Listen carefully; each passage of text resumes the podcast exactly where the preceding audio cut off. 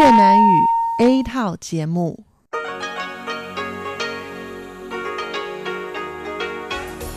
Đây là Đài Phát thanh Quốc tế Đài Loan RTI.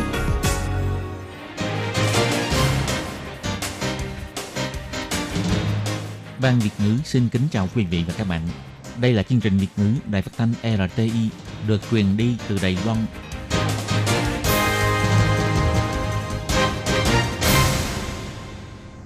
Hello, tôi Kim xin kính chào các bạn. Hoan nghênh các bạn đã đến với chương trình Việt ngữ ngày hôm nay của chúng tôi.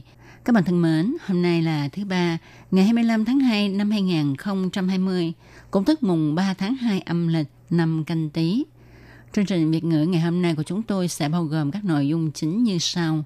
Mở đầu là bản tin thời sự trong ngày, tiếp đến là chuyên mục tin vắn lao động nước ngoài, rồi đến chuyên mục tiếng hoa cho mọi ngày, chuyên mục theo dòng thời sự và sau cùng chương trình của chúng tôi sẽ khép lại với chuyên mục điểm hẹn văn hóa.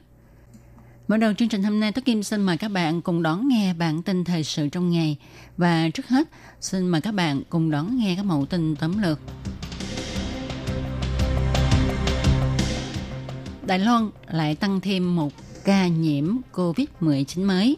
Ca nhiễm bệnh này là cháu của trường hợp nhiễm bệnh thứ 27 ở Đài Loan. Bộ Ngoại giao Đài Loan cho biết đang xem xét đánh giá cảnh báo du lịch tại Nhật Bản. Ủy ban Nông nghiệp Đài Loan cho biết, từ năm 2004 cho đến nay chưa từng nhập thịt heo của Panama.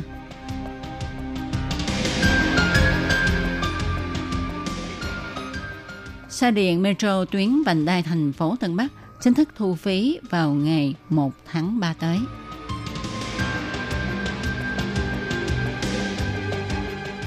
Kiểm dịch tại nhà mà không phối hợp định vị điện thoại di động sẽ bị phạt 150.000 đài tệ. Nhà ăn của tập đoàn gang thép Đài Loan thiết kế vách nhựa mica phòng chống lây nhiễm bệnh. Sau đây, tôi Kim xin mời các bạn cùng đón nghe nội dung chi tiết của bản tin thời sự ngày hôm nay nhé. Ngày 25 tháng 2, Trung tâm Chỉ huy Phòng chống dịch bệnh Trung ương Đài Loan tuyên bố thêm một ca nhiễm dương tính với COVID-19, nâng số ca nhiễm COVID-19 ở Đài Loan lên 31 ca. Trường hợp bệnh nhân dương tính với COVID-19 này là cháu của ca nhiễm bệnh thứ 27 của Đài Loan, tức ông cụ hơn 80 tuổi.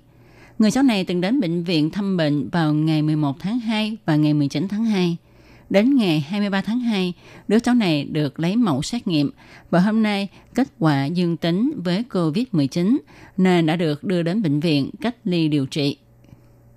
Trung tâm chỉ đạo phòng chống dịch bệnh Trung ương Đài Loan chỉ ra, đối với vụ lây nhiễm bệnh trong gia đình này, cho đến nay đã nắm bắt được 580 người tiếp xúc với những người trong gia đình. Qua lấy mẫu xét nghiệm thì có 4 người dương tính với COVID-19 tức ca nhiễm bệnh thứ 28 đến thứ 31. 122 người âm tính, số còn lại thì đang kiểm nghiệm, chưa có kết quả.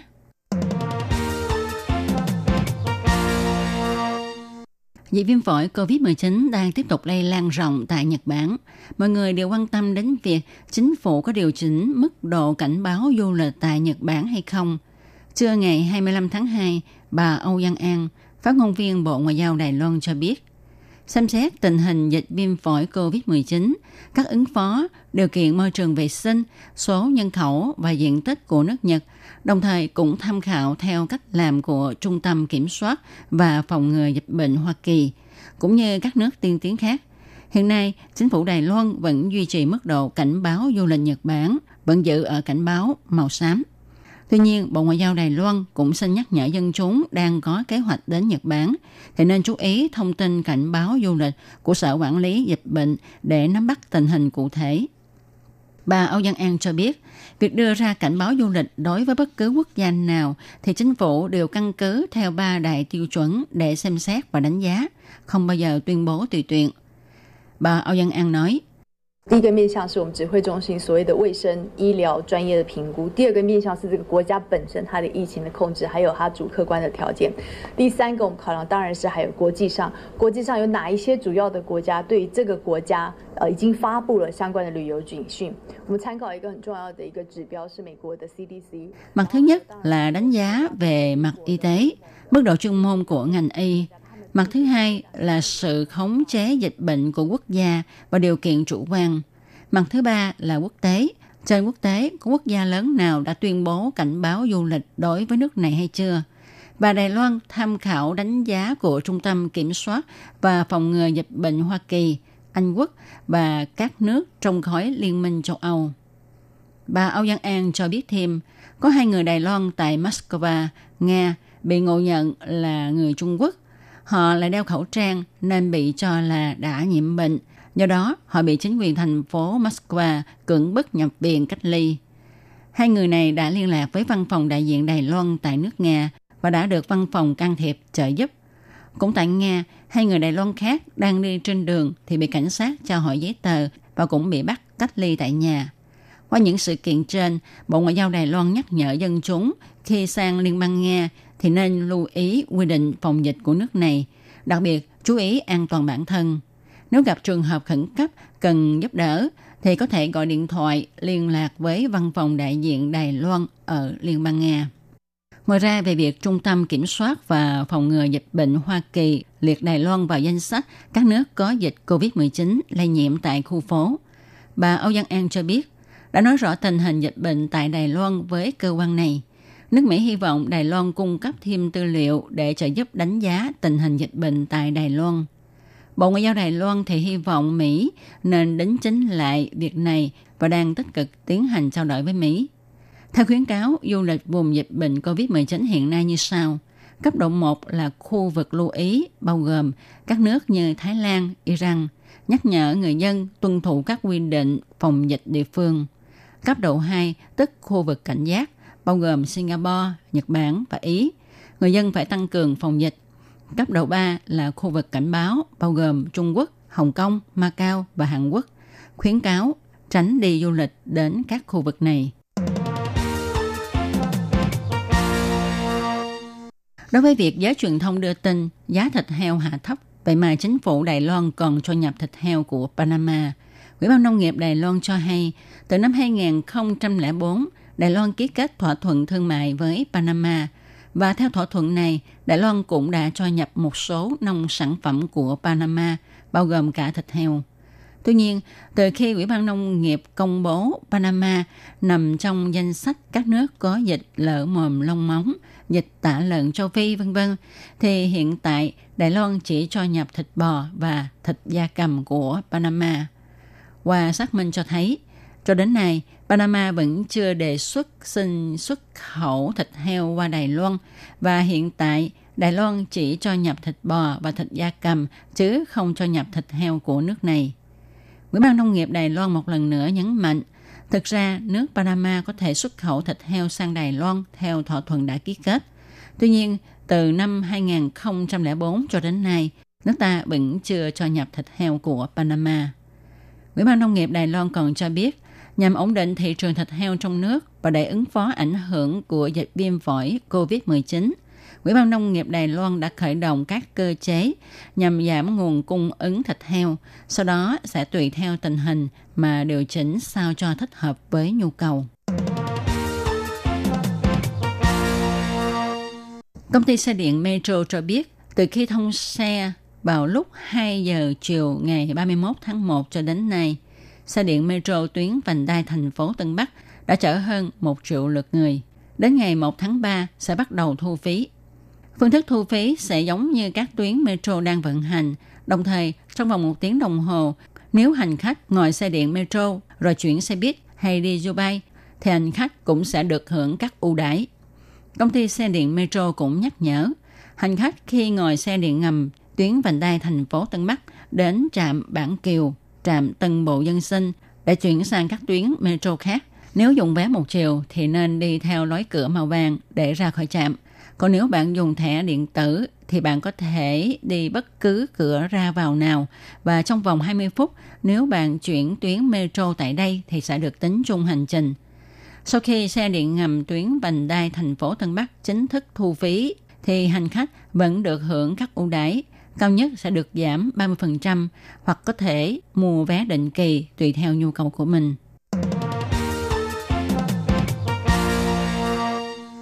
Dịch viêm phổi COVID-19 đang lan tràn khắp nơi nhằm thực hiện triệt để việc kiểm dịch tại nhà đối với người dân từng có lịch sử du lịch đến khu vực Trung Quốc, Hồng Kông, Macau.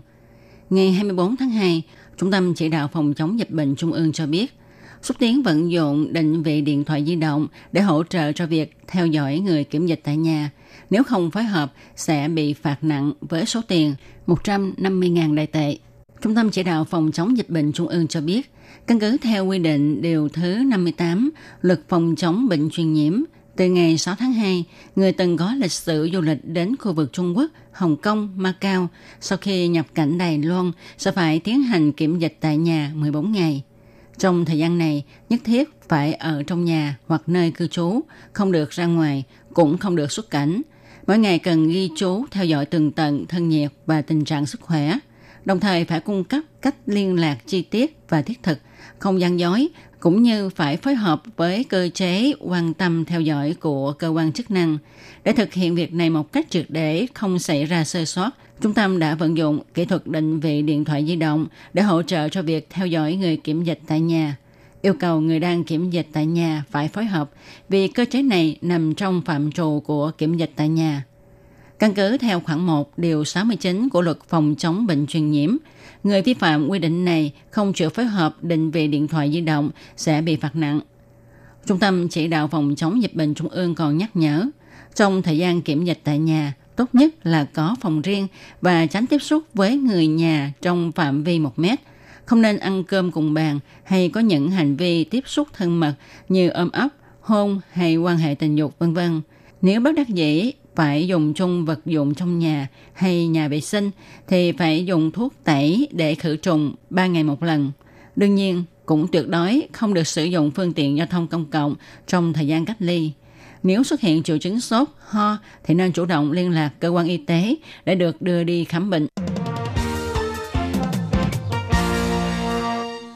Nhà hàng đầy người trong giờ ăn cơm. Tuy nhiên, cho dù mọi người ngồi sát nhau, nhưng ta vẫn có thể an tâm dùng bữa, bởi vì mỗi chỗ ngồi đều có vách ngăn bằng nhựa mica trong suốt. Khi nói chuyện không sợ nước bọt văng chúng. Nhà hàng nào mà chu đáo quá vậy? Thật ra, đây là phòng ăn của nhân viên tập đoàn gang thép Đài Loan. Thức ăn ở đây ngon, lại rẻ. Ngoài nhân viên của tập đoàn ra, nhà hàng còn mở cửa cho nhân viên các công ty lân cận cùng người dân gần đó đến dùng bữa. Nhằm tránh bị lây nhiễm do tiếp xúc, nhà hàng đã dùng nhựa mica trong suốt tạo vách ngăn cho 200 chỗ ngồi trong nhà hàng. Anh Quách Quán Tá, quản lý phòng hành tránh tập đoàn cho biết, để cho tầm nhìn của đồng nghiệp khi dùng bữa được thông thoáng, nên chúng tôi sử dụng nhựa mica trong suốt để làm vách ngăn. Một nhân viên cho biết, Hiện giờ đi ăn cơm cũng thấy lo sợ, nhưng công ty thiết kế như vậy và họ luôn lau chùi nên môi trường vô cùng sạch, cho nên chúng tôi cũng yên tâm khi dùng bữa. Bàn ăn, vách ngăn đều được lau chùi và khử trùng thường xuyên. Người vào ăn cũng được đo thân nhiệt, không bị sốt mới cho vào. Hy vọng trong thời gian phòng dịch quan trọng này có thể làm giảm nguy cơ lây bệnh đến mức thấp nhất. Các bạn thân mến, các bạn vừa đón nghe bản tin thời sự ngày hôm nay do Tố Kim biên soạn thực hiện. Tố Kim xin chân thành cảm ơn sự chú ý theo dõi của các bạn. Thân chào tạm biệt các bạn. Quý vị và các bạn thính giả thân mến, chương trình phát thanh tiếng Việt của Đài Phát thanh Quốc tế Đài Loan RTI được truyền thanh 3 buổi tại Việt Nam, mỗi buổi phát một tiếng đồng hồ. Buổi phát chính vào lúc 6 giờ đến 7 giờ tối hàng ngày giờ Việt Nam qua tần số SW 9425 kHz với sóng dài 31 m. Buổi phát lại lần thứ nhất vào hôm sau 9 giờ tới 10 giờ tối qua tần số SW 9625 kHz với sóng dài 31 m. Buổi phát lại lần hai vào sáng hôm sau lúc 6 giờ rưỡi tới 7 giờ rưỡi qua tần số SW 9745 kHz với sóng dài 25 m. Ngoài ra tại Đài Loan, ở khu vực Giang Nghĩa, Vân Lâm và Đài Nam có thể đón nghe chương trình của Ban Việt ngữ qua tần số AM 1422 kHz vào lúc 8 giờ tới 9 giờ tối mỗi thứ ba hàng tuần và chương trình sẽ được phát lại vào hôm sau lúc 9 giờ tới 10 giờ sáng. Sau đây xin mời quý vị và các bạn tiếp tục đón nghe nội dung chương trình hôm nay.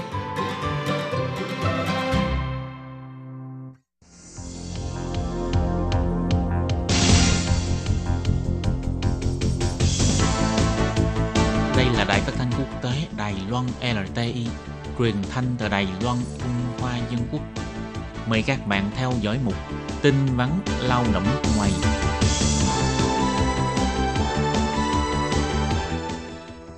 Khiết Nhi và Thúy Anh xin chào các bạn. Xin mời các bạn cùng đón nghe chuyên mục tin vắn lao động của tuần này. Các bạn thân mến, trong phần tin vấn lao động của tuần này thì Thúy Anh và Khiết Nhi xin mang đến cho các bạn hai thông tin như sau. Thông tin thứ nhất, đó là đối với lao động di trú kiểm dịch tại nhà, chủ thuê phải áp dụng biện pháp phòng chống bảo vệ thích hợp. Và thông tin thứ hai, đó là chính quyền huyện Bình Đông cho phát hành thẻ hình bằng 6 ngôn ngữ để tuyên truyền hướng dẫn về biện pháp phòng chống dịch viêm phổi COVID-19 cho lao động di trú. Sau đây xin mời các bạn cùng đón nghe phần nội dung chi tiết của bản tin ngày hôm nay. Để phối hợp cùng với biện pháp phòng chống dịch bệnh của Trung tâm Chỉ huy Phòng chống dịch bệnh Trung ương, bắt đầu từ ngày 10 tháng 2, những lao động di trú nếu quá cảnh tại Trung Quốc, Hồng Kông, Macau để vào Đài Loan, thì chủ thuê hoặc công ty môi giới phải sắp xếp kiểm dịch tại nhà 14 ngày cho lao động di trú, theo quy định của kế hoạch phục vụ chăm sóc cuộc sống. Như phòng lao động của huyện Trương Hóa đã kêu gọi, chủ thuê của người lao động di trú kiểm dịch tại nhà phải cố gắng sắp xếp cho người lao động đó không ở chung với những người khác và phải đeo khẩu trang y tế, có thực hiện các biện pháp phòng chống thích hợp, giữ vệ sinh bàn tay. Nếu người lao động đó bị sốt, ho hoặc không khỏe, thì phải chủ động liên hệ với Cục Y tế của huyện Trương Hóa qua số điện thoại là 04 711 5141 hoặc gọi cho Tổng đài phòng chống dịch bệnh miễn phí 1922 hay Tổng đài 1955 đưa lao động di trú đó đi đến bệnh viện khám trong thời gian sớm nhất có thể và nghiêm cấm đón các phương tiện công cộng. Phòng lao động của huyện Chương Hóa cũng cho hay, nếu như lao động di trú chưa phối hợp để kiểm dịch tại nhà thì sẽ vi phạm vào luật phòng chống bệnh truyền nhiễm, có thể sẽ bị phạt từ 10.000 đến 150.000 đài tệ. Còn chủ thuê và công ty môi giới được ủy quyền sẽ vi phạm vào khoản chính của Điều 57 Luật Dịch vụ Việc làm là không hoàn thành trách nhiệm quản lý chăm sóc cuộc sống của lao động di trú, sẽ bị phạt từ 60.000 đến 300.000 đại tệ, đồng thời bị hủy bỏ giấy phép lao động và bị cấm không được phép thuê mướn lao động di trú trong vòng 2 năm theo Điều 72 của Luật Dịch vụ Việc làm. Phòng lao động nhắc nhở để tránh tình trạng bất tiện do lao động di trú kiểm dịch tại nhà hoặc có rủi ro bị lây nhiễm bệnh viêm phổi COVID-19. Tốt nhất là trong thời gian này, nếu chủ thuê có thuê lao động di trú, thì hãy để lao động di trú đáp chuyến bay thẳng để nhập cảnh vào Đài Loan. Hoặc nếu có quá cảnh thì không nên quá cảnh tại khu vực Trung Quốc, Hồng Kông và Macau. Nếu còn có thắc mắc gì về vấn đề kiểm dịch, thì các bạn có thể lên trang mạng của Phòng Lao động Chương Hóa, vào mục chuyên khu nghiệp vụ, chọn chuyên khu quyền lợi lao động, chuyên khu quyền lợi lao động viêm phổi COVID-19 để biết thêm thông tin. Và tiếp sau đây là thông tin thứ hai.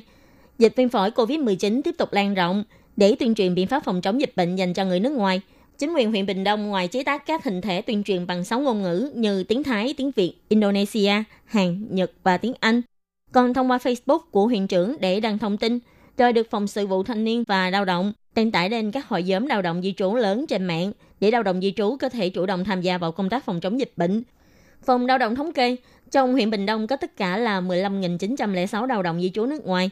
Các lao động di trú này làm việc trong lĩnh vực sản xuất, viện dưỡng lão, điều dưỡng, thuyền viên, phúc lợi xã hội v.v.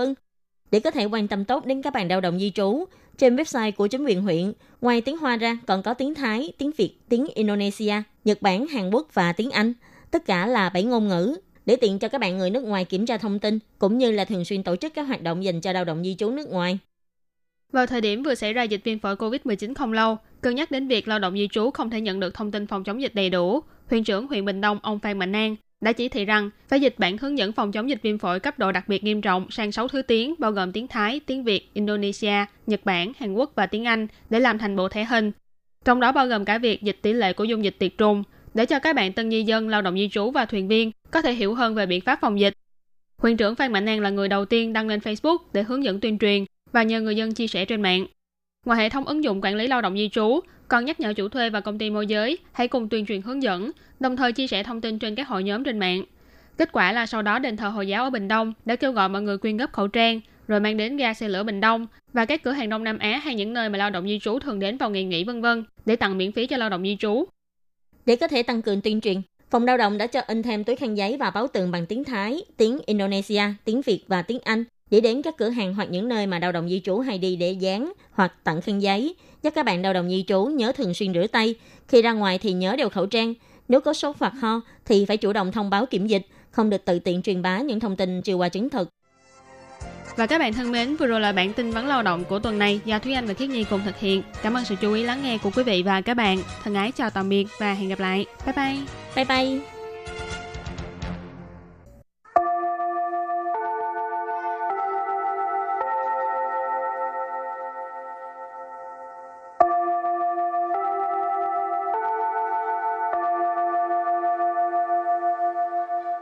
Xin mời quý vị và các bạn đến với chuyên mục Tiếng Hoa cho mỗi ngày do Lệ Phương và Thúy Anh cùng thực hiện.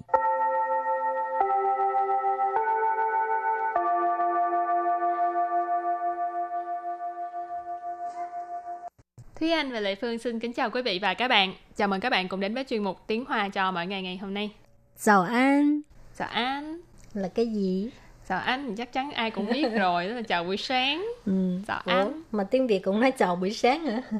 Thì tiếng Việt nói ờ, xin chào. Chào anh, chào chị hay là Ừ, chào, chào ai anh. đó ha. Ừ. Nhưng mà từ khi có cái uh, văn hóa của tiếng Hoa ờ, nhập nhập Ừ. khẩu nhập khẩu qua Việt Nam thì bắt đầu có nói là chào buổi sáng Ừ. chỉ có trong phim mới nói vậy thôi Ừ. chứ ở đời thì ở ngoài đời thì chắc không ai nói kiểu đó Thì mình sẽ thêm cái nhân xưng ở đằng sau. Ừ.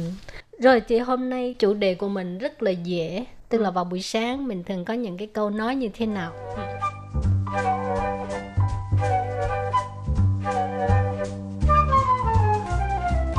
thì câu đầu tiên nãy mình có nói rồi. Chào an. Chào an. Chào an. Xin chào, à. chào an. Tiếp theo là cái uh, có từ giống như hôm qua mình đã học đó là Quay đến chỉ choáng. Quay đến chỉ choáng. Quay đến chỉ choáng. Ừ, khoai điện xì choáng. Khoai tiện xì soạn thức dậy mau lên Khoai tiện tức là nhanh lên Mình hối người ta làm gì ha Khoai tiện Xì soạn tức là uh, thức dậy 快起床，还睡，上学快迟到了。快起床，还睡，上学快迟到了。 Khoai起床, tức là thức dậy nhanh lên. Hãy suy. Câu này có vẻ, có vẻ quen ha. Còn ngủ nữa hả? Ừ. Sang xuế khoai chỉ tao là nghĩa là sắp trễ học rồi. Ghép lại cái câu này là cực kỳ quen luôn. Chắc chắn ờ, các bạn ờ, hồi nhỏ thường hay nghe. Khoai chỉ choáng hãy suy. Sang xuế khoai chỉ tao là. Mau dậy, dậy mau lên, còn ngủ nữa hả? Sắp trễ học rồi. Rồi câu tiếp theo là 你醒了吗？你醒了吗？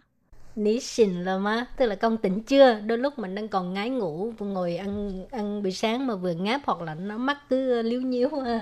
Thì có thể hỏi ní xình là má Con tỉnh chưa Xình là tỉnh ha. Ừ. Câu này mà dùng ngữ khí khác mà cộng thêm ờ, hành động đó thì Ờ. là nó có vẻ nghiêm trọng. ừ. Rồi, câu kế tiếp. 昨晚睡得好吗？昨晚睡得好吗？ Số quạnh suy tờ hảo má. Có nghĩa là tối hôm qua có ngủ ngủ có ngon không? Số quạnh là tối hôm qua. Suy là ngủ. Suy tờ hảo má có là nghĩa ngủ có ngon hay không? Ừ, và câu tiếp theo mình cũng đã học qua rồi tức là quan tâm người ta đã ăn sáng chưa thì có thể hỏi là 吃早餐了吗？吃早餐了吗？ sư早餐là ma thì câu này mình học rồi và mấy cái từ này cũng rất là đơn giản cho nên không có giải thích nữa Ừ. Rồi à, mình cũng có thể hỏi người ta là uống cà phê không? 要不要喝咖啡？要不要喝咖啡？ Yào bù yào khơ cà phê. Yào bù yào là có muốn hay không? Khơ là uống. Cà phê nghe rất là dễ đúng không các bạn? Mình cũng đã học qua từ này rồi là cà phê. ừ. rồi à, thông thường á à, gia đình chủ phụ mẹ à, Ừ, là bà nội trợ. ngủ ngủ dậy xong cái là lo cái chuyện đi chợ rồi tức là lo con cái ăn sáng học xong là đi chợ ha Ừ. rồi hôm đó có bạn bè tới chơi hoặc à, ngủ lại thì hỏi có đi chợ với mình không thì có thể nói là 要不要跟我一起去买菜？要不要跟我一起去买菜？ 要不要跟我一起 suy mại菜 Là có đi chợ với mình không? Giao bù giao tức là có muốn không? Cân wo là đi với mình, à cân wo là với mình. Ừ. Ý xỉ suy mại 菜, ý xỉ tức là cùng nhau, suy là đi, mại là mua, mại Ừ. 菜 cái này là nói là đi chợ đó ha, đi mua rau. một cái câu mà mình thường xuyên hỏi vào buổi sáng Ừ. chẳng hạn như mình gặp đồng nghiệp mình gặp thầy cô bạn bè à, chắc là không không hỏi thầy cô được cái này chỉ có thể chỉ có thể hỏi bạn bè thôi nha 今天几号？今天几号？ Jin thiên chỉ hao tức là hôm nay ngày mấy chẳng hạn như hôm nay à, vào lớp phải viết trên sổ và trên bài ghi là hôm nay thứ À. mấy ngày mấy mà quên mất hôm nay ngày mấy mình hỏi Jin thiên chỉ hao Ừ, còn à, Lê Phương thì đang đợi lãnh tiền lương thì hỏi chị tên chị Hào coi có phải đúng ngày mình lãnh lương chưa. Jin thiên là phát sinh hao Rồi câu cuối cùng là 等会儿要做什么？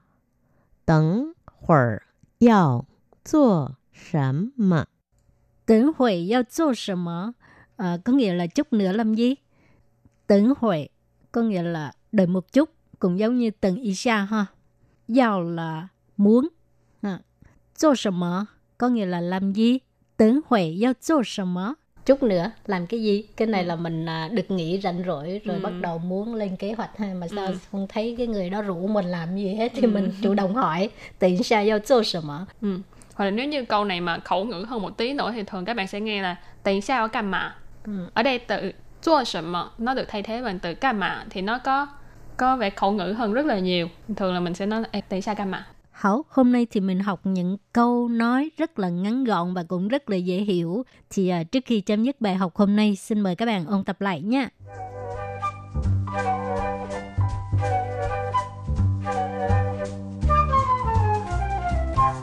早安，早安， chào anh xin chào 快点起床，快点起床， Khoai tiện xì soạn, thức dậy mau lên. Khoai tiện tức là nhanh lên, mình hối người ta làm gì ha, khoai tiện. Xì soạn tức là à, thức dậy. 快起床，还睡，上学快迟到了。快起床，还睡，上学快迟到了。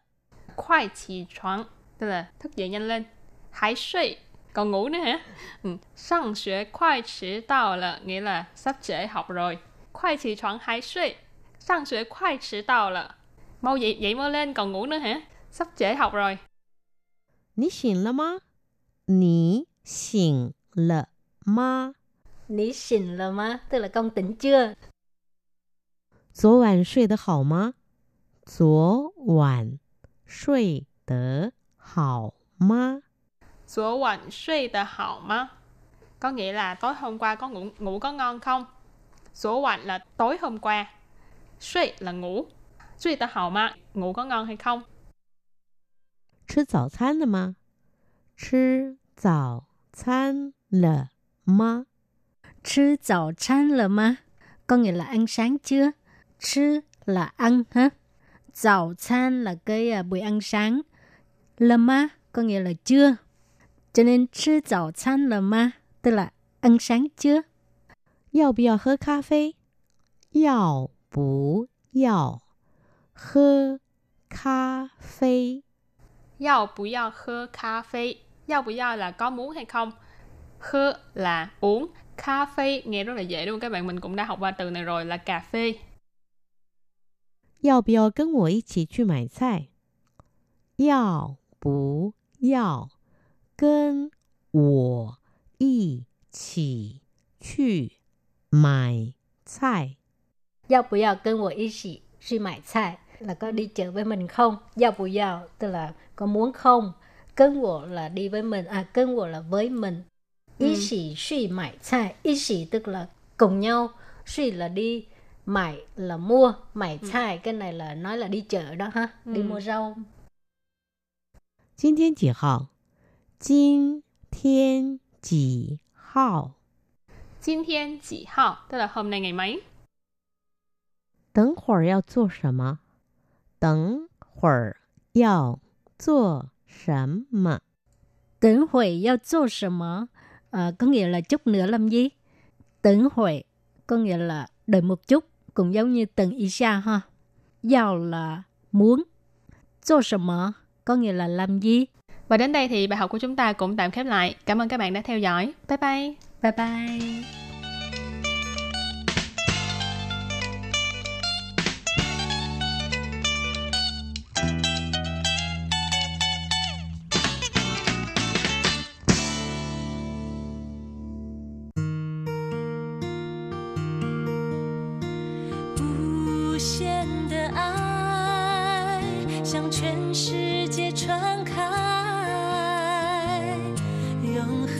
Quý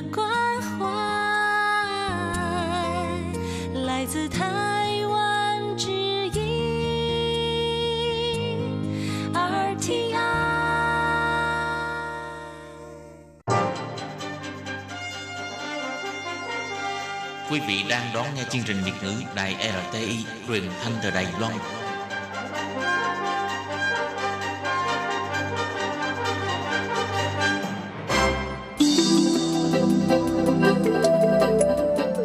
Quý vị đến với chuyên mục Theo dòng thời sự do Minh Hà thực hiện.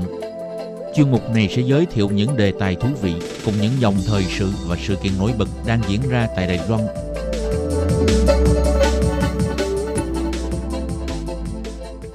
Minh Hà xin kính chào quý vị và các bạn. Các bạn thân mến, sự lan rộng của dịch viêm phổi do virus corona gây ra đã làm đảo lộn nền kinh tế thế giới. Nhiều tổ chức quốc tế đều đánh giá kinh tế thế giới năm 2020 tiếp tục xu hướng suy giảm. Đặc biệt khi bệnh dịch kéo dài, nhất là những nền kinh tế có tính liên kết và phụ thuộc lẫn nhau với kinh tế Trung Quốc. Trong hàng loạt lĩnh vực bao gồm thương mại, du lịch, tài chính, giao thông sẽ chịu tác động tiêu cực – suy giảm mạnh mẽ từ dịch COVID-19. Thậm chí là có chuyên gia kinh tế đánh giá sự thiệt hại do virus corona chủng mới gây ra có thể lớn gấp 3 đến 4 lần so với dịch SARS. Trong chương mục theo dòng thời sự hôm nay, Minh Hà mời các bạn cùng quan tâm những tác động của tình hình dịch bệnh do chủng mới của virus corona, nhất là đứng trước bên bờ đại dịch virus COVID-19 này sẽ gây ảnh hưởng thế nào đến nền kinh tế toàn cầu nói chung và Đài Loan nói riêng. Cùng với đó thì ngành nghề nào sẽ chịu tác động lớn nhất? Chuyên gia nghiên cứu kinh tế nói gì trước cú sốc từ đại dịch? Mời các bạn cùng đón nghe nhé.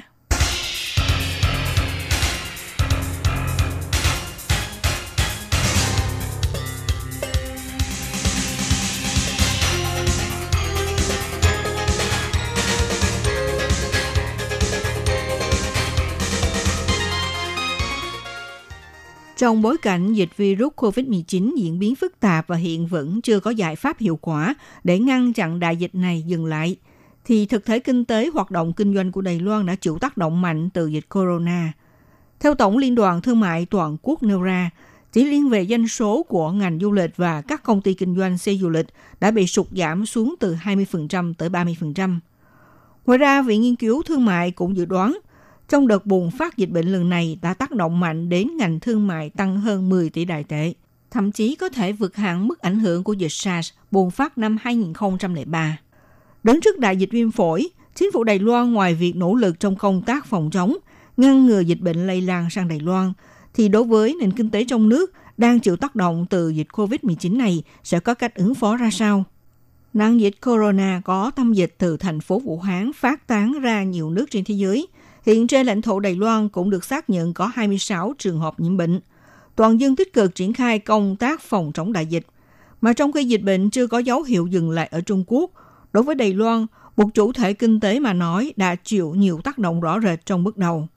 Cho thấy sự ảnh hưởng này đã ảnh hưởng lớn đến ngành công nghiệp, thương mại, dịch vụ, đặc biệt là chủ dịch vụ du lịch Liên Hoàng. Chủ tịch Tổng Liên đoàn Thương mại Toàn quốc lại chính ít cho biết như thế này.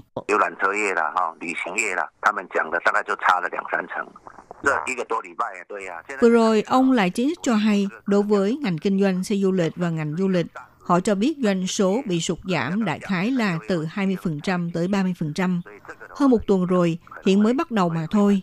Tôi tiên đoán có thể kéo dài tới 2-3 tháng. Như lần trước bị dịch SARS cũng kéo dài tới 3-4 tháng. Có lẽ là phải chờ tới tháng 6, tháng 7 vào hè thì mới chấm dứt. Vì vậy, gây ảnh hưởng rất lớn cho nền kinh tế. Thực tế thì ngành dịch vụ thương mại trong nước chiếm tỷ trọng 60% GDP trong nước. Sau khi ở Vũ Hán bùng lên dịch virus corona, thì người dân bắt đầu tránh đi tới các môi trường công cộng, tránh có sự tiếp xúc trong đám đông. Cho dù có ra ngoài hoạt động cũng đeo khẩu trang, nhưng sự tiêu dùng thực tế vẫn bị sụt giảm. và vi ảnh hưởng bao trùm các lĩnh vực như ngành bán sĩ, ngành ăn uống, bán lẻ, du lịch, giao thông vân vân. Mặc dù nhiều người dân đều nghỉ ở nhà, nhưng họ có hành vi tiêu dùng cũng chuyển xu hướng từ hoạt động ngoài phố sang lĩnh vực mua hàng trực tuyến. Tuy nhiên, theo Viện Nghiên cứu Thương mại cho rằng, các hoạt động thực thể kinh tế vẫn đạt tỷ trọng 80%.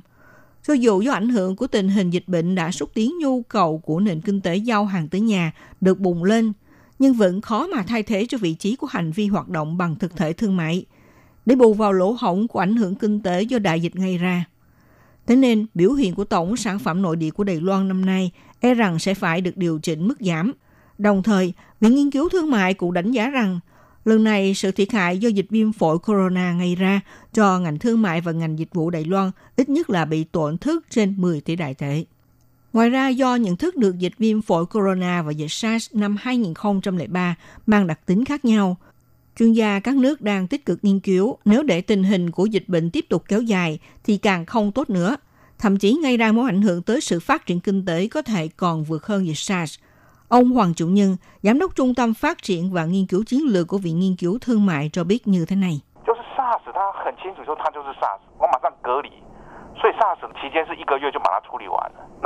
Ông Hoàng Chủ Nhân cho biết, trong dịch SARS, người ta có thể nắm rõ đây là bệnh SARS, ta phải đưa cách ly ngay. Thế nên trong thời gian diễn ra dịch SARS là chỉ trong một tháng có thể xử lý hoàn tất. Còn bây giờ đối với dịch corona này, hiện tại các chuyên gia về dịch tễ học vẫn đang tìm kiếm một lý do thực sự của nó. Vì trong ngành dịch vụ thương mại là một dịch vụ dành cho con người, là dịch vụ kinh tế trải nghiệm phục vụ cho con người. Khi người tiêu dùng trước khi chưa làm rõ được mảng này thì sẽ làm cho cả một hoạt động thương mại bị giảm thấp. Mà lần này với đợt virus corona này, điều mà khiến chúng tôi thấy lo lắng đó là thời gian của dịch bệnh sẽ bị kéo dài.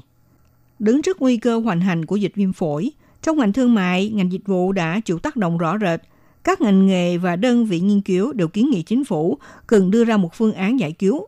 Ví dụ thông qua các chính sách như giảm miễn thuế, ưu đại vốn vay, cấp bù trên lệch lãi, cấp tiền hỗ trợ vân vân, giúp đỡ các doanh nghiệp và nhân viên trong ngành đang chịu tác động được vượt qua khó khăn.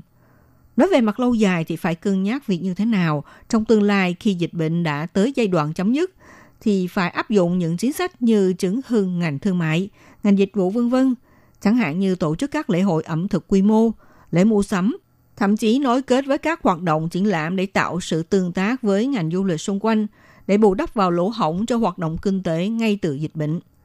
Khi cơ quan các cấp của chính phủ đang khẩn trương triển khai các biện pháp và dốc toàn lực ngăn chặn tình hình của dịch viêm phổi lan rộng khắp Đài Loan, thì đồng thời cũng nên đưa trọng điểm bố trí vào chương trình bảo vệ sự biểu hiện của kinh tế trong nước.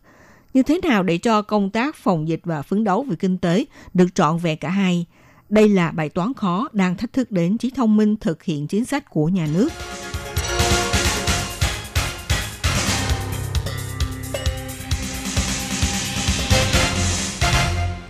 Tình hình dịch viêm phổi do virus COVID-19 gây ra tại Trung Quốc vẫn đang tiếp tục có những diễn biến xấu. Ngày 14 tháng 2, Trung tâm Chỉ đạo về phòng chống dịch bệnh Trung ương Đài Loan đã nâng mức cảnh báo du lịch Nhật Bản lên cấp 1 là Watch, nghĩa là theo dõi. Ngoài ra, chính phủ Philippines thì thực thi lệnh cấm du lịch Đài Loan. Tuy nhiên, tới tối ngày 14 tháng 2, qua sự điều đình của Bộ Ngoại giao Đài Loan, thì Philippines đã đồng ý cho tháo bỏ lệnh cấm đi lại này.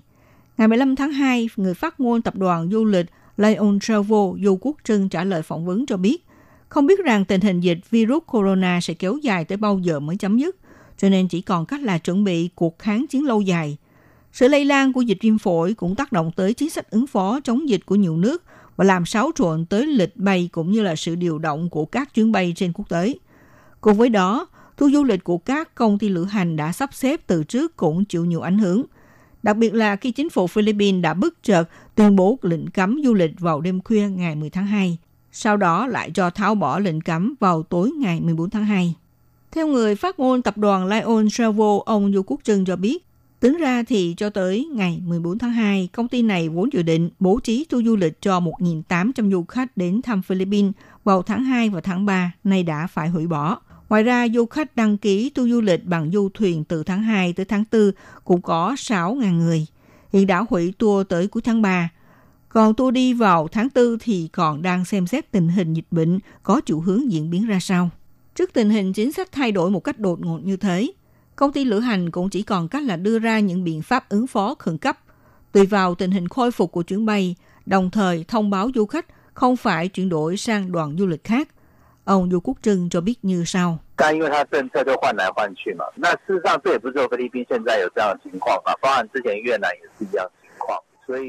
Ông Du Quốc Trưng nói rằng vì chính sách cứ đổi đi đổi lại, sự thật thì đây cũng không phải chỉ xảy ra tại Philippines, kể cả trước đó Việt Nam cũng có như thế. Vì vậy, hiện giờ do các nước đã có sự kiểm soát đối với dịch bệnh, tự mình có những phán đoán riêng, rồi tự đưa ra những tuyên bố phiến diện về kiểm soát Thế nên trước khi công bố đều không có thông báo trước với các quốc gia đang chịu ảnh hưởng, kể cả hãng hàng không, bộ ngoại giao của các nước. Thế nên chúng tôi cũng là người sau cùng nhận được thông tin, rồi phải vội vã đưa ra các xử lý. Bây giờ thì đành phải sẵn sàng cho cuộc kháng chiến lâu dài thôi. Trước tình hình Nhật Bản gần đây lần lượt xuất hiện những trường hợp nhiễm bệnh không rõ nguyên nhân. Ngày 14 tháng 2, Trung tâm Chỉ đạo về phòng chống dịch bệnh Trung ương đã nâng mức cảnh báo du lịch Nhật Bản lên cấp độ 1. Ông Du Quốc Trương cho biết, hiện vẫn chưa thấy được mối ảnh hưởng cụ thể, dù sao thì dịch bệnh lần này đã kéo dài nhiều ngày, du khách có ý định đi du lịch cũng giảm nhiều. Cộng thêm việc chính phủ vẫn chưa nâng mức độ cảnh báo du lịch lên cấp độ 1. Do đó, nếu du khách muốn hủy tour thì vẫn phải xử lý theo quy định đã ghi trong hợp đồng du lịch. Diễn biến của tình hình dịch viêm phổi do virus COVID-19 gây ra diễn ra rất nhanh, nghiêm trọng, phức tạp, khó lường và chưa dự báo được thời điểm kết thúc. Quy mô và phạm vi tác động Dịch đã và đang sẽ ảnh hưởng toàn diện đến tất cả các lĩnh vực kinh tế, xã hội không riêng gì tại Đài Loan, đồng thời cũng tác động du khách đi du lịch nước ngoài sụt giảm. Như đặc biệt trong ngành kinh doanh hàng hiệu ở Pháp chịu tác động trầm trọng. Một nhân viên bán hàng ở trung tâm thương mại Lafayette trả lời với phóng viên thông tấn xã Sina Đài Loan rằng nhiều thương hiệu có nguồn khách hàng chủ yếu là đến từ Trung Quốc. Gần đây doanh số của họ ít nhất bị tụt mạnh 50%. Dịch viêm phổi đang bao trùm lãnh thổ Trung Quốc. Nhiều thành phố ban bố biện pháp phong tỏa hay là kiểu bán phong tỏa. Cả thế giới cũng hạn chế quy mô sự đi lại du lịch của Trung Quốc. Hiện ít nhất có 14 quốc gia đã ban hành chính sách hạn chế chuyến bay từ Trung Quốc. Khi du khách Trung Quốc là một lực lượng tiêu dùng cao không đi du lịch nữa, trong khi có một số ngành dịch vụ ở Pháp đều lấy khách Trung Quốc là nguồn tiêu dùng chính của họ đã chịu tác động mạnh mẽ từ đợt khủng hoảng bệnh dịch này. Khi phóng viên dạo một vòng đại lộ Champs-Élysées Paris, nhà hát Paris Garnier thuộc khu vực du lịch đều vắng bóng du khách Trung Quốc. Báo chí truyền thông Pháp viện dẫn con số dự đoán của Euler Hermes, công ty bảo hiểm tín dụng nước bị nêu ra. Ảnh hưởng của tình hình dịch bệnh Trung Quốc khiến ngành công nghiệp phải ngừng sản xuất, tác động đến tình hình xuất khẩu hàng hóa của các nước. Hồng Kông đã đón đầu đợt ảnh hưởng này, hàng tuần bị thiệt hại với kim ngạch 2,7 tỷ đô la Mỹ. Nước Đức bị thiệt hại 900 triệu. Pháp cũng lên tới 200 triệu. Trong ngành dịch vụ, xuất khẩu du lịch Trung Quốc chiếm 20% trong ngành du lịch thế giới. Hiện du khách không thể đi theo đoàn ra nước ngoài. Khách ba lô cũng bị nhiều nước cấm nhập cảnh. Ước tính hàng tuần bị thiệt hại tới 6 tỷ đô la Mỹ. Hồng Kông vẫn chịu tác động cao nhất. Tiếp theo là Mỹ, Nhật Bản, Pháp dự kiến hàng tuần cũng bị thiệt hại 130 triệu đô la Mỹ. Ngoài ra, nhà sản xuất ô tô xuyên quốc gia Fiat Chrysler cho biết, doanh nghiệp này đã tạm ngưng dây chuyền sản xuất của nhà máy Serbia ở bán đảo Balkan. Đây là nhà máy sản xuất ô tô đầu tiên của châu Âu phải tuyên bố ngưng sản xuất vì dịch COVID-19. Nhà máy sản xuất tọa lạc ở Kragujevac, thành phố lớn thứ tư của Serbia. Tại đây thì hãng ô tô Fiat Chrysler sản xuất dòng xe Fiat 500L. Người phát ngôn hãng xe Fiat Chrysler cho biết do bộ phận linh kiện đến từ Trung Quốc nên đã sắp xếp lại lịch ngưng hoạt động và chuỗi cung ứng linh kiện Amli cũng đã bị gián đoạn. Có thể ảnh hưởng tới dây chuyền sản xuất của một nhà máy sản xuất ở châu Âu trong thời gian 2 tới 4 tuần. Hãng thông tấn xã Reuters đề cập, đối với doanh nghiệp sản xuất ô tô mà nói, vài tuần tới là thời điểm mấu chốt. Trên thế giới có tới 10 triệu chiếc ô tô được sử dụng tới linh kiện sản xuất từ Trung Quốc. Cuối năm ngoái, thành phố Vũ Hán, tỉnh Hồ Bắc Trung Quốc bùng lên dịch viêm phổi COVID-19. Đến nay vẫn chưa có dấu hiệu dừng lại. Mà tỉnh Hồ Bắc thì lại là căn cứ sản xuất và phân phát linh kiện chủ yếu cho ô tô. Trước đó thì hãng ô tô Hyundai Hàn Quốc cũng tạm ngưng lại dây chuyền sản xuất trong nước là nhà sản xuất ô tô đầu tiên ở ngoài lãnh thổ Trung Quốc, phải tuyên bố ngưng hoạt động sau khi dịch viêm phổi hoành hành khắp toàn cầu. Các bạn thân mến, chuyên mục theo dòng thời sự hôm nay nói chuyện về sự tác động của dịch bệnh COVID-19 đối với kinh tế Đài Loan và thế giới. Đến đây cũng xin được khép lại nhé. Minh Hà xin kính chào tạm biệt các bạn và hẹn gặp lại các bạn vào buổi phát kỳ sau.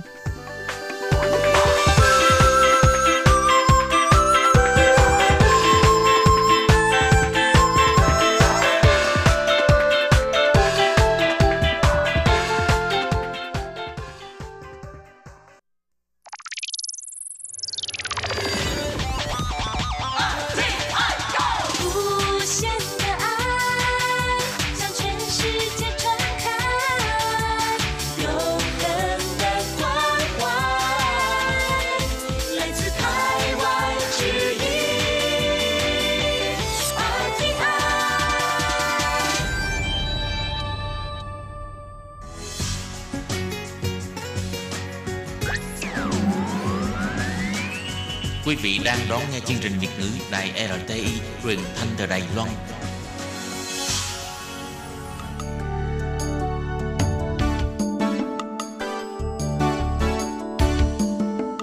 Chào mừng quý vị đến với chương mục Điểm hẹn văn hóa do Khiết Nhi phụ trách. Khi Nhi xin chào các bạn, xin mời các bạn cùng đón nghe điểm hẹn văn hóa của tuần này. Các bạn thân mến, sắp đến là đến ngày kỷ niệm sự kiện 28 tháng 2 của Đài Loan. Và các bạn thân mến, trong điểm hẹn văn hóa của tuần này, Khi Nhi muốn cùng các bạn chia sẻ đến một bộ phim liên quan đến sự kiện 28 tháng 2 này, đó là bộ phim Thành phố Buồn, City of Darkness. Cũng như là bộ phim này có ý nghĩa như thế nào đối với nền điện ảnh của Lầy Loan. Và sau đây xin mời các bạn cùng đón nghe điểm hẹn văn hóa của tuần này. Các bạn thân mến, bộ phim Thành phố buồn, Bi Triển Trận Sư được phát hành vào năm 1989. Bộ phim này dài 157 phút do ông Hầu Hiếu Hiền làm đạo diễn. Bộ phim này đã đoạt rất là nhiều giải thưởng, trong đó bao gồm giải thưởng sư tử vàng trong Liên hoan phim Venice của Ý lần thứ 46, giải đặc biệt về tinh thần nhân đạo của tổ chức UNESCO, giải đạo diễn xuất sắc nhất trong giải Kim Mã lần thứ 26 của Lầy Loan, cũng như việc ông Trần Tùng Dũng đã đoạt giải nam diễn viên xuất sắc nhất trong giải Kim Mã lần thứ 26. Diễn biến của bộ phim này chủ yếu là xảy ra trên bối cảnh sau khi chiến tranh thế giới lần thứ hai kết thúc, cho đến khi xảy ra sự kiện 228. Cũng như những ngày tiếp theo, người dân đã phải sống trong sự đàn áp của chính quyền dân quốc sau sự kiện 228. Mở đầu bộ phim là vào ngày 15 tháng 8 năm 1945, khi Nhật Bản tuyên bố đầu hàng, chiến tranh thế giới lần thứ hai kết thúc. Chuyện kể về gia đình họ Lâm sinh sống tại Cơ Long, Lầy Loan, gồm bốn anh em, vào ngày hôm đó, người thiếp của người anh hai là ông Lâm Văn Hùng, trong bốn anh em này đã sinh ra một đứa con trai tên là Quang Minh. Còn anh ba là Lâm Văn Sâm, trước đó đã bị quân Nhật chân làm quân y và phải đến Nam Dương, đến nay vẫn sống chết chưa rõ. Anh Tư là Lâm Văn Lương, vừa từ Thượng Hải trở về Lài Loan, nhưng do trước đó anh bị dính vào các hoạt động phi pháp, bị bắt vào tù với tội danh là Hán Giang. Sau khi trở về nhà thì anh do bị tổn thương tinh thần dẫn đến là thần kinh không bình thường. Còn người con trai út của gia đình này là anh Lâm Văn Thanh, từ nhỏ đã bị điếc. Lúc bấy giờ đang mở tiệm chụp hình để mưu sinh và có quen với lại Khoan Mỹ là em gái của bạn thân mình. Cho đến năm 1947 thì xảy ra sự kiện 28 tháng 2. Vốn nhĩ là sau năm 1945 khi đảo Đài Loan trở về tay của chính quyền Trung Hoa Dân Quốc thì lúc này tướng Trần Nghi, một tay chân thân tín của tưởng giới thạch đã được bổ nhiệm làm toàn quyền ở tại Đài Loan Việc làm đầu tiên của Trần Nghi là ra lệnh đóng cửa và tịch thu tài sản của gần 500 cơ sở kinh tế do quân Nhật quản lý trước đó và cả những cơ sở kinh tế của người Đài Loan hợp tác với Nhật.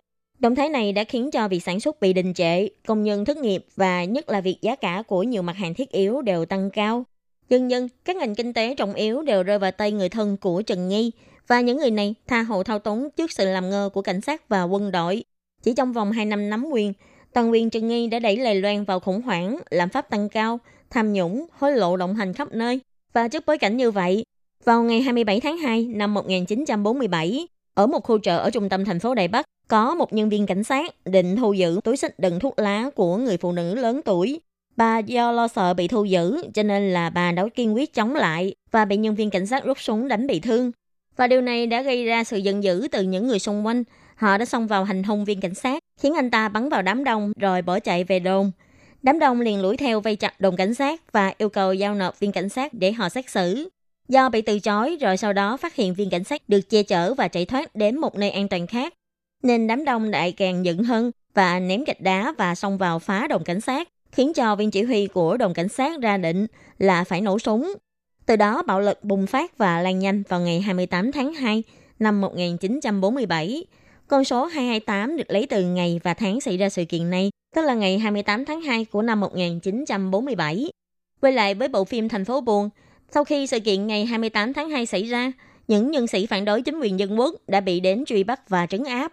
Những ngày sau đó liên tục xảy ra xung đột ở khắp nơi trên toàn Đài Loan. Văn Thanh và bạn mình là Khoan Vinh đến Đài Bắc để tham gia điều giải. Sau khi trở lại Cơ Long, hai người đã bị bắt. Tuy anh đã được bảo lãnh đưa về nhà, nhưng lại thấy có nhiều người bạn lúc trong tù đã một đi không trở lại. Vì trong lòng anh cảm thấy căm phẫn mà anh quyết định sẽ hỗ trợ cho tổ chức ngầm. Lúc này, anh hai của anh là anh Lâm Văn Hùng do xảy ra xung đột với ông Thượng Hải bị giết hại. Cho nên lúc này trong nhà chỉ còn lại Văn Thanh cùng với người vợ mới cưới là Khoan Mỹ. Sau đó Văn Thanh lại bị cảnh sát bắt một lần nữa. Trong nhà ngoài người cha già cùng người anh Tư bị điên văng lưng ra, thì chỉ còn lại những người phụ nữ của bốn anh em này cùng phải bươn chạy kiếm tiền mưu sinh. Và đến khi kết thúc phim, đó là thời điểm năm 1949, khi chính phủ quốc dân đảng chính thức đến Đài Loan để tiếp quản Đài Loan. Như vừa rồi Khiết Nhi có giới thiệu với các bạn, đó là bộ phim này đã đạt được giải sư tử vàng tại Liên hoan phim Venice lần thứ 46. Và đây là lần đầu tiên điện ảnh Đài Loan đạt được một giải thưởng cao tại một trong ba liên hoan phim lớn nhất của châu Âu. Có thể nói, từ sau năm 1979, khi Đài Loan và Mỹ chấm dứt ngoại giao, lúc bấy giờ, vị thế của Đài Loan trên trường quốc tế cũng như là đứa trẻ mồ côi coi cúc của châu Á. Và vào năm 1989 cũng vậy, tại Liên hoan phim Venice do sự can thiệp chính trị của Trung Quốc, láng lý là tại lối vào của Liên hoan phim phải treo quốc kỳ của Đài Loan, nhưng do ảnh hưởng của Trung Quốc nên cuối cùng cột cờ phải để trống. Nhưng nhờ có bộ phim Thành phố buồn này đã giúp tên tuổi và câu chuyện của Lài Loan được thế giới quan tâm đến trong liên hoan phim. Tuy bộ phim Thành phố buồn đã được giới truyền thông và khán giả ủng hộ, nhưng bộ phim điện ảnh này do vượt qua ranh giới chính trị quay về một đề tài rất là nhạy cảm của thời bấy giờ, cho nên cũng không khỏi bị nhiều phê bình. Mà các bạn có biết không, Lài Loan chính thức giải trừ giới nghiêm vào năm 1987. Tức là trước thời gian đó, mọi người tuyệt đối không được nhắc đến sự kiện ngày 28 tháng 2, cũng như là các vấn đề liên quan đến chính trị.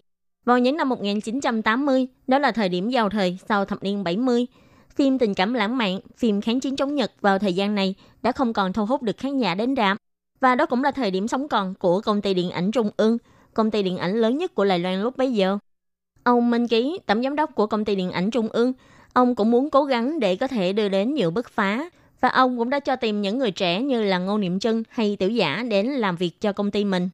Tuy nhiên, đến năm 1988, khi ông Tưởng Kinh Quốc qua đời, xã hội Lài Loan có nhiều thay đổi. Ông Hầu Hiếu Hiền, Dương Đức Sương và Chim Hoành Trí vân vân đã cùng thành lập hợp tác xã điện ảnh và tìm Ngô Niệm Trân về làm biên kịch cho phim Thành phố Buồn. Dẫu sao thì với những nhà làm phim trẻ này, đều mong muốn có thể bứt phá khỏi cái thể chế xã hội cũ hủ, sáng tạo ra cái mới. Thời điểm phát hành của phim Thành phố Buồn là vào năm 1989, và đây cũng là thời gian vừa mới giải trừ giới nghiêm. Vào thời điểm này, đạo diễn Hầu Hiếu Hiền vừa có độ chín mùi trong sáng tác, đồng thời ông cũng chán ghét cường quyền, nắm bắt thời cơ để quay bộ phim Thành phố Buồn. Và cũng chính vì ông đã đoạt giải thưởng bằng phim này mà giúp cho cả ông và phong trào điện ảnh mới của Đài Loan mới có thể được sự thừa nhận của người dân Đài Loan giúp cho thành phố buồn trở thành nơi trút bỏ mọi vết thương lòng, sự đè nén và sầu khổ trong quá khứ. RTI. Sự kiện bộ phim Thành phố buồn này đã đoạt giải thưởng lớn trong liên hoan phim quốc tế lớn của châu Âu, cũng là một sự khẳng định chỗ lớn cho phong trào điện ảnh mới, bắt đầu từ năm 1982 tại Đài Loan. Vì trước đây, ngoài hai bộ phim là câu chuyện của thời gian, cũng như là món đồ chơi của con trai là hai bộ phim có doanh thu kha khá, nhưng còn những bộ phim điện ảnh theo trường phái điện ảnh mới, với các đề tài cũng như là cách thức thể hiện hoàn toàn khác so với những bộ phim điện ảnh truyền thống. Vì có doanh thu không được tốt, vì thế mà đã bị giới truyền thông cũng như là những nhà phê bình điện ảnh đánh giá là thuốc độc của phòng vé, có nghĩa là doanh thu cực kỳ kém. Bộ phim Thành phố Buồn là dự án đầu tiên do hợp tác xã điện ảnh gồm có Chim Hoành Trí, Trịnh Quốc Phú, Hầu Hiếu Hiền, Dương Đức Sương, Ngô Niệm Trân và Châu Thiên Văn, vân vân cùng thành lập với hy vọng là có thể tạo ra một dòng điện ảnh mới khác với lại điện ảnh truyền thống của Đài Loan trước đây. Và vào những năm 1990, từng điện ảnh đã trở thành trào lưu sáng tác của các nhà điện ảnh thời bấy giờ. Sau khi phong cách phim truyền thống đã không còn nữa, những năm 1990, người sáng tác giai đoạn này chủ yếu cũng là kế thừa điện ảnh những năm 80, cho nên thủ pháp diễn đạt điện ảnh của họ cũng như là những năm 80, đó là dựa vào đạo diễn là trung tâm. Vào những năm đầu thập niên 90, các tác phẩm của Hầu Hiếu Hiền, Dương Đức Sương, Thái Minh Lượng và Lý An vân vân đã có thành tích xuất sắc. Có thể nói điện ảnh Đài Loan đã huy hoàng trong 5 năm đầu của thập niên 90. Tuy nhiên, đến những năm cuối của thập niên 90, phim trong nước của Đài Loan đã không còn giữ được phong độ. Ông Tiểu Giả đã nói, do đây là thời kỳ bế tắc của phim trong nước, nguồn tài nguyên và nguồn vốn tài trợ mà đạo diễn có được ít đi rất nhiều so với những năm 80. Để giữ cơ hội được quay phim, nên các đạo diễn chỉ có thể quay các đề tài nhỏ trong cuộc sống, cộng thêm doanh thu phòng vé không tốt, khiến cho các tác giả làm phim càng khó mà suy nghĩ nên quay như thế nào. So với những năm 1980, môi trường sáng tác của các nhà làm phim khó khăn hơn nhiều. Những năm 80, người làm phim chỉ cần suy nghĩ là cần quay gì. Trên thị trường có hai dòng rạp chuyên chiếu phim trong nước. Ngay cả việc sắp xếp lên sóng hay là tuyên truyền cũng không cần phải đạo diễn nghĩ ngợi gì, chứ không như những năm thập niên 90. Mặt khác, như nhà bình luận điện ảnh Tiêu Hùng Bình cho hay, lúc đó kinh tế chính trị của Đài Loan dần bị bại hoại. Văn hóa đô hội mà các tác giả nắm bắt được đều là sự hủy hoại, sự nghèo nàn của tinh thần. Điện ảnh thời đại này rất là bi thảm và sầu khổ, uể oải. Và những bộ phim này cũng không được giới điện ảnh của thế giới đánh giá cao như những bộ phim trước kia. Sau khi đi vào thời hậu hiện đại, điện ảnh Đài Loan có hình thức đời rạc, tình cảm nhân vật nghèo nàn, lỏng lẻo, khiến cho nhiều người cho rằng điện ảnh Đài Loan không còn nhân tài có thể kế thừa những người đi trước. Khi bước sang thế kỷ thứ 21, tình hình thị trường điện ảnh Đài Loan lại khác. Vào giai đoạn này, so với những năm 90, thời đại điện ảnh sáng tác, những người làm điện ảnh lại bắt đầu muốn thông qua những đề tài bình dân, thân thiện với cuộc sống người dân để thu hút lại khán giả. Tuy nhiên, về thủ pháp sáng tác của đạo diễn cũng như là của những người sáng tác thì vẫn chưa có bỏ qua được thói quen hướng về điện ảnh mới. Và vào thời điểm này, Đài Loan tham gia vào Tổ chức Thương mại Thế giới, mở cửa nhập khẩu điện ảnh nước ngoài toàn diện, khiến cho phim trong nước càng khó được công chiếu trong rạp. Còn trên thị trường điện ảnh thế giới, vào những năm 1980, thì điện ảnh hoa ngữ tại khu vực Trung Quốc, Hồng Kông, Đài Loan có một vị trí rất là quan trọng. Và vào những ngày đầu của thế kỷ 21, thì một lần nữa điện ảnh hoa ngữ lại quay trở lại với các giải thưởng lớn trong các liên hoan phim lớn của thế giới. Ví dụ như phim Nhất Nhất của Dương Đức Sương hay Ngoại hổ Tàng Long của Lý An, Tâm trạng khi yêu của Hồng Kông. Và vào giai đoạn này, những bộ phim của điện ảnh hoa ngữ đã đạt đến một trình độ nhất định, đoạt giải thưởng liên tục, khiến cho thế giới không thể không chú ý. Tuy nhiên, từng điện ảnh vào giai đoạn này cũng dần dần từ hoạt động nghệ thuật của nhiều người, thì giờ đây đó chỉ là tác phẩm của một số người kỳ cụ trong giới điện ảnh mà thôi, chứ không phải là tất cả mọi người đều có thể sáng tác hay thực hiện tác phẩm của mình. Phải đến năm 2008, khi bộ phim Camp Number 7 được công chiếu, điện ảnh Đài Loan mới bắt đầu thấy lại tia sáng mới. Và những năm gần đây, ngày càng có nhiều đạo diễn mới xuất hiện. Những người này do chịu sự ảnh hưởng của điện ảnh Âu Mỹ, nên các tác phẩm này cũng không còn nhiều giáo điệu hay ngánh nặng từ tư tưởng cũ. Mà thay vào đó, những tác phẩm điện ảnh từ sau giai đoạn này có những bộ phim điện ảnh đề tài mới mẻ, tình tiết danh gọn như phim Nhân chứng hay phim Trở về mái trường. Bà Tiêu Hùng Bình chỉ ra, những người sáng tác điện ảnh quan trọng của Lài Loan bây giờ gồm ông Trung Mạnh Hoàng, Triệu Đức Dẫn, vân vân. Tuy về mặt mỹ học vẫn chưa có điểm bứt phá đặc biệt, nhưng ít nhất vẫn đang tiếp tục phát huy tinh thần cơ bản của tầng điện ảnh. So với những năm 1980, phim điện ảnh thời bấy giờ chỉ quan tâm đến cách suy nghĩ của đạo diễn, về cách thủ pháp mà đạo diễn muốn bày tỏ. Nhưng những năm gần đây, phim điện ảnh Đài Loan lại đặt nhiều trọng lượng hơn cho việc miêu tả tình cảm tâm lý của các vai diễn. Các tác phẩm cũng chú ý để đưa vào tình tiết đánh giá thị trường, chứ không đơn thuần chỉ quan tâm đến thủ pháp nghệ thuật. Như nhà điện ảnh thâm niên tiểu giả đã nói, điện ảnh nếu chỉ quan tâm đến thủ pháp nghệ thuật của đạo diễn, điện ảnh Đài Loan e rằng sẽ không thể tiếp tục phát triển. Vai trò của nhà sản xuất ngày nay cũng trở nên quan trọng hơn. Đây cũng là sự thay đổi quan trọng của điện ảnh Đài Loan, và cũng vì thế mà điện ảnh Đài Loan chuyển sang mô hình công nghiệp, chứ không thuần nghệ thuật.